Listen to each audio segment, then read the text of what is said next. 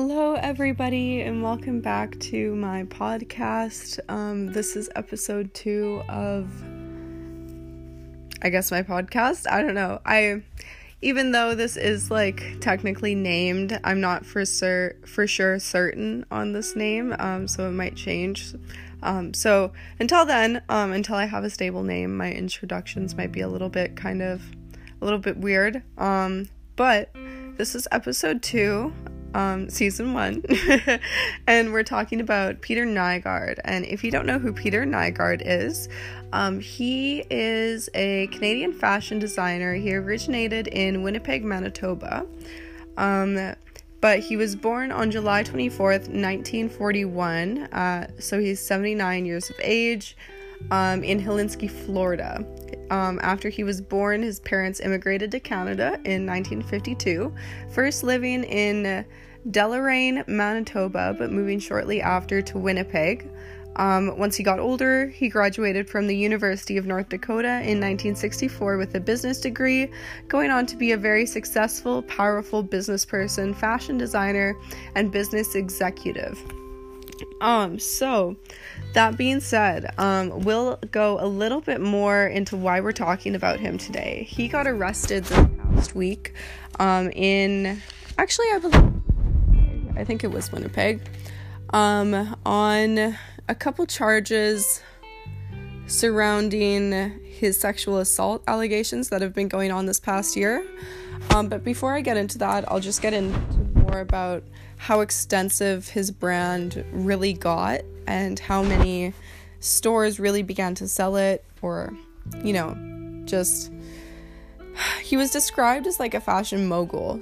I think that's how you pronounce it. So, like, you know, he was given that title for a reason. His clothes are literally sold everywhere, and, you know, Walmart, Costco, there's standalone stores. They're in Canada, they're in America, they're in like whole bunch of other countries. So, you know, they're literally freaking everywhere. Um, and he just happens to be, from Winnipeg. So, um, I think this is really kind of an important thing to cover. Um, I think a lot of people don't necessarily think of fashion industries expanding into the prairie provinces like Alberta and Saskatchewan and Manitoba. I think this guy um, proves that it does. Not only that, but it also proves how dangerous the industry really is. Um, not only once you get to like the higher up parts of it, but once you're in the local parts as well. Um, so, Peter Nygard, um, as I said, he began to be a very successful, powerful business person, a fashion designer, and a business executive after graduating from the University of North Dakota with a business degree. Um, so, although he has his own brand named Peter Nygard, he also runs Nygard Slims, Bianca Nygard, ADX, Tanjay, Alia, and Allison Daley. Um, so, Nygard International, which was founded by Peter in 1967, closed its doors due to bankruptcy this past year in 2020. It was founded in Winnipeg. Um, the company expanded into the US in 1978, and in 1987, Peter opened the company's international sales and marketing team in Toronto, Canada. Um, the company had corporate facilities in New York, sorry, New York, New York, um, Winnipeg, Manitoba, and Toronto, Ontario. Um, retail stores that carry Nygard brands include Walmart, Costco, Winners, and Belks, um, plus a handful of small independent stores across North America. In February 2020, um, Dillard's, which carried one of his brands exclusively. I forget which one, but it was one of the Nygard ones that actually had Nygard in the name. It carried it exclusively. Um, they dropped them after allegations of rape and sex trafficking began to appear. Um, the same month, on February 25th, 2020, Peter stepped down from the company, and on April 22, 2020, 36 new women, on top of the 10 that initially charged him, joined the sexual assault lawsuit that was also filed in Feb 2020 that began all of this. Um, in March 2020, the company filed for bankruptcy. And yeah, that concludes it. the company filed for bankruptcy after all of these allegations came out, which, like, you know, I think at that point it's just kind of like, well, we know we're fucked anyway. We might as well just throw it all away at this point. We might as well just go out our way instead of having to be forced out, if that makes sense. Um, that being said, the allegations began in February 2020, as I said, with the ICE searching the New York headquarters of Nygard International. Peter originally blamed the allegations on his longtime feud with Louis Bacon, or Bacon. I don't know, maybe he's French. Um, but apparently he's his neighbor. Um, I have, I don't know um, if he's like significant in any way, but in the article I read when I was researching this, it said it was his neighbor and that he was blaming all of these on him for some reason. So I don't know. Maybe it's like, I don't know. Maybe it's freaking Dinkleberg up in this bitch. but anyway, um, later on in the month, lawyers representing the women behind the class action lawsuit said they received information, uh, quote, from over a hundred witnesses, including dozens of victims who have come forward with additional evidence relating to alleged rape and assault. In the original lawsuit, 10 women accused Nygard of luring, bribing, and sexually assaulting them. Among the allegations, some of the most horrific included Nygard drugging and raping his victims, many of whom were 14 and 15 at the time, and that he maintained a database of over 7,500 women and girls. He's known as Canada's Jeffrey Epstein and is also connected to Prince Andrew, who had similar scandals and accusations come out about him earlier this year. Prince Andrew is also known to be connected to Jeffrey Epstein, who committed suicide last year after being arrested on July 6, 2019, on federal charges for the sex trafficking of minors in Florida and New York. Um, so this moves us in to Nygard's recent convictions and indictments. Um, so, as I said earlier this week, he got arrested for all of this shit that's been going on this past year. And I'm sorry if I cuss, by the way, in my podcast. Um, that's just how I talk. I will admit that um, I don't know. I'm recording this. It's Saturday night. I've had a couple drinks, um, but I needed to get this done, and I knew I could. So I curse. That's just my thing. But anyway, um, this brings us to his recent convictions. So on Monday, December 13th, 2020, Manitoba RCMP said federal RCMP officers, along with members of the Winnipeg Police Service, arrested Nygard on Monday. The arrest follows the U.S. Justice Department's request to initiate extradition against Nygard. He has a total of nine charges in the United States, um, which include one count of conspiracy to commit sex trafficking, three counts of sex trafficking of a minor by force, two counts of transportation for purpose of prostitution, and one count of transportation for purpose of prostitution and illegal sexual activity. He's also been accused of one count of racketeering conspiracy, which means it's alleged he and others used his company to benefit illegally and repeatedly, generally involving extortion or coercion.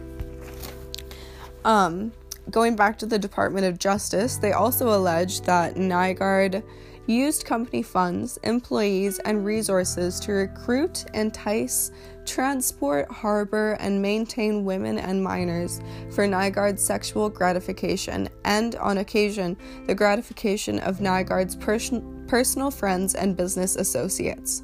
On page 4 of the in- official indictment released by the court, it says, from at least in or about 1995 up to and including in or about 2020 in the Southern District of New York and elsewhere, Peter Nygard, the defendant, and others known and unknown, being persons employed by and associated with the enterprise described in paragraphs 1 through 6 of this indictment, knowingly combined, conspired, confederated, and agreed together with each other to violate the racketeering laws of the United States, to wit, Section 1962 C of Title 18 United States Code in the conduct of the affairs of the enterprise, which was engaged in, and the activities which affected interstate and foreign commerce through a pattern of racketeering activity consisting of, and then it begins to list his various offenses. Um, so it says it then goes on to describe how Peter would financially abuse his models or his girlfriends, as he called them, because they weren't all just models. Some of them would be his employees or even just some younger girls off the street. by withholding financial aid after making them reliant on him for essentially everything, and or withholding modeling jobs and other career improvement opportunities if his victims refused. He would often lure them via dinner or party invites, often targeted women and girls who came from a history of abuse or low income households. So he's a classic manipulator. If you ever like I guess, look at abusive relationships, you always notice this pattern where one of the partners is reliant on the other. And that's why I really stress independence so much. I truly believe that people need to be whole themselves before they can, I guess, be in a healthy relationship. Not to say they can't be in love, because of course they can be, but be in like a healthy, stable relationship, you would need to be whole and everything like that. Um, but yeah, because of that, that's why abusers often target people that have low self esteem because they believe that they're a bit easier to control. Um, so, with all of that being said, it's not surprising that he targeted women like that and young girls like that because once you go into the fashion industry, you really do start to realize how many of these girls have low self esteem, don't truly believe that they're worth anything, or, you know, often wondering if they should even eat their next meal or things like that. You know, it's not a common occurrence to meet somebody that has depression or severe anxiety in this job. Um, so, in one of the sources that I used, which was Global News, um, who did an article on this, they used the term alleged a lot. So, I'm just wondering if he's convicted that. I don't really think that makes it alleged, does it? Like, what he wouldn't be arrested if it wasn't proven. Um, and I don't know. It just it makes me wonder. I haven't really like come to a full conclusion about that. So I was going to research into it more and I just haven't gotten around to it. Um, as many of you guys know, this is just kind of something I do on the side. I work full time and then I do this um, just as something I enjoy. Um, but my question would be if it's not actually like only alleged and he has been proven guilty and that's why he's been arrested on these charges, then why are they protecting him? You know, he is a rapist and a, stat- statutory rapist at that and a sex trafficker and just like a horrible man. He doesn't deserve protection from the media. Um, in a quote from his lawyer, speaking of which, Jay Prober, horrible last name, it says, We're very concerned about Mr. Nygard's well being, considering his age and medical issues. He is very susceptible to the worst consequences of COVID 19 as long as he remains in jail where the virus is rampant. Okay, they have released how many prisoners from jail this past year because of fucking COVID 19, okay? I'm sure, given Mr. Nygard's um, stance and his relevance within the society and especially the fashion industry, um, there could be accommodations. But this man, he can't be walking free, you know, he can't just be going about as normal. Um, we in Canada, especially, um, have a really hard time believing victims when it comes to the justice court, or sorry, the freaking justice court, jeez. Um, taking sexual assault cases to court and everything like that. It often takes years to be processed if it's even taken seriously. And it's just, unfortunately, a lot of people, because of the fact that it's not taken seriously, often feel discouraged from even reporting in the first place because they don't know if things will be done. And to hear that from a lawyer, um, you know, even though I do understand his popularity and everything like that, of course they're going to be protecting him a lot.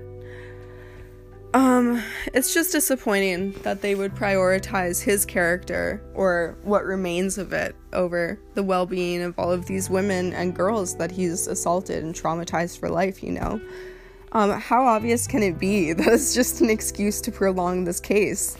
Um, the statement itself, I won't comment on, um, as I've made a personal decision not to make my pages excuse me as i've made a personal decision to make my pages free from politics and covid-19 and everything like that um, i think we see enough of that in our day-to-day lives. It doesn't need to be on my podcast when that's not even what i'm talking about in the first place.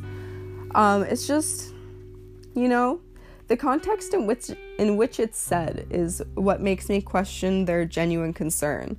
Why is his health or his character, like I said, prioritized um, over protecting the public and unsuspecting women and girls who continue to work in this industry? Not only that, but if this was not Peter Nygard and just a regular 79 year old man, um, they would have probably advised him to plead guilty um, because of the extensive amount of evidence and the fact that sentences are often less, less harsh when there's a guilty plea. Um, it's a classic example of a manipulator or an abuser, as I said earlier. They almost always, in cases as large as this, like we have seen with Jeffrey Epstein and now Ghislaine Maxwell, they first establish trust with their victims. They then make them reliant on them in one way, shape, or form, and in both of these examples, they did it financially.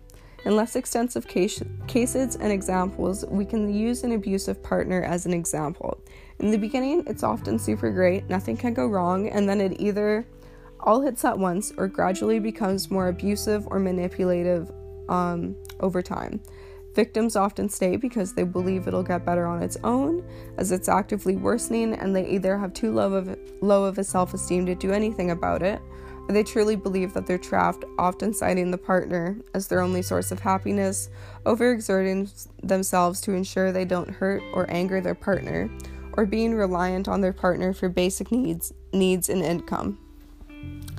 Um, there were so many times, okay, I realized this while I was researching this whole Peter Nygard deal and like who he really was and like how he did his crimes and things like that, um, I realized that I had been invited to quite a bit of the fashion industry parties in Vancouver. And not to say that I think that, you know, they were the same thing as this Peter Nygard thing, but you never know. And I would just never go to them because I never had anyone to go with, or I would have class the next day because um, part of the reason why I went to Vancouver was so I could go to school there. But it's just crazy, you know. Um, you literally just skim past things and you never realize how significant they are until after you've passed them and you look back and it's like, whoa, like that really happened. Um, like, I think my first one, honestly, was something as innocent as a Christmas ugly sweater party for the local Vancouver fashion industry. And they were really upset that I couldn't go, and I couldn't figure out why. I was like, I'm 18, you know, I can't even drink legally here. and yeah, it was just really strange. Um, but now it makes sense. Um, I also got invited to some parties where the admission fee would normally be like 50 to 100 dollars per person um, but because i was a model i was offered free admission. Um, they would be in these really big mansions that people rented out and i didn't have to i didn't go to those either like i said because of class or because i had no one to go with um, which sucked at the time because at the time i was super into it and i was like oh my gosh of course like why would i not go? But uh, you know even if it wasn't a mansion party it's unsafe to go to a party by yourself anyway. You know, you never know what can happen. You always want to have somebody or a couple people there with you. Um, but yeah, like I said, I didn't even connect that until I did the research for the guy, and honestly, my mind's a little blown. So, um, with all of that being said, I think that concludes this weekend's podcast. I want to thank you all for listening, and next week we will be talking about Jean Luc Brunel, who also got arrested a couple days ago, but in Paris on similar indictments. So um, I will see you then, and I hope you have a good week. Bye.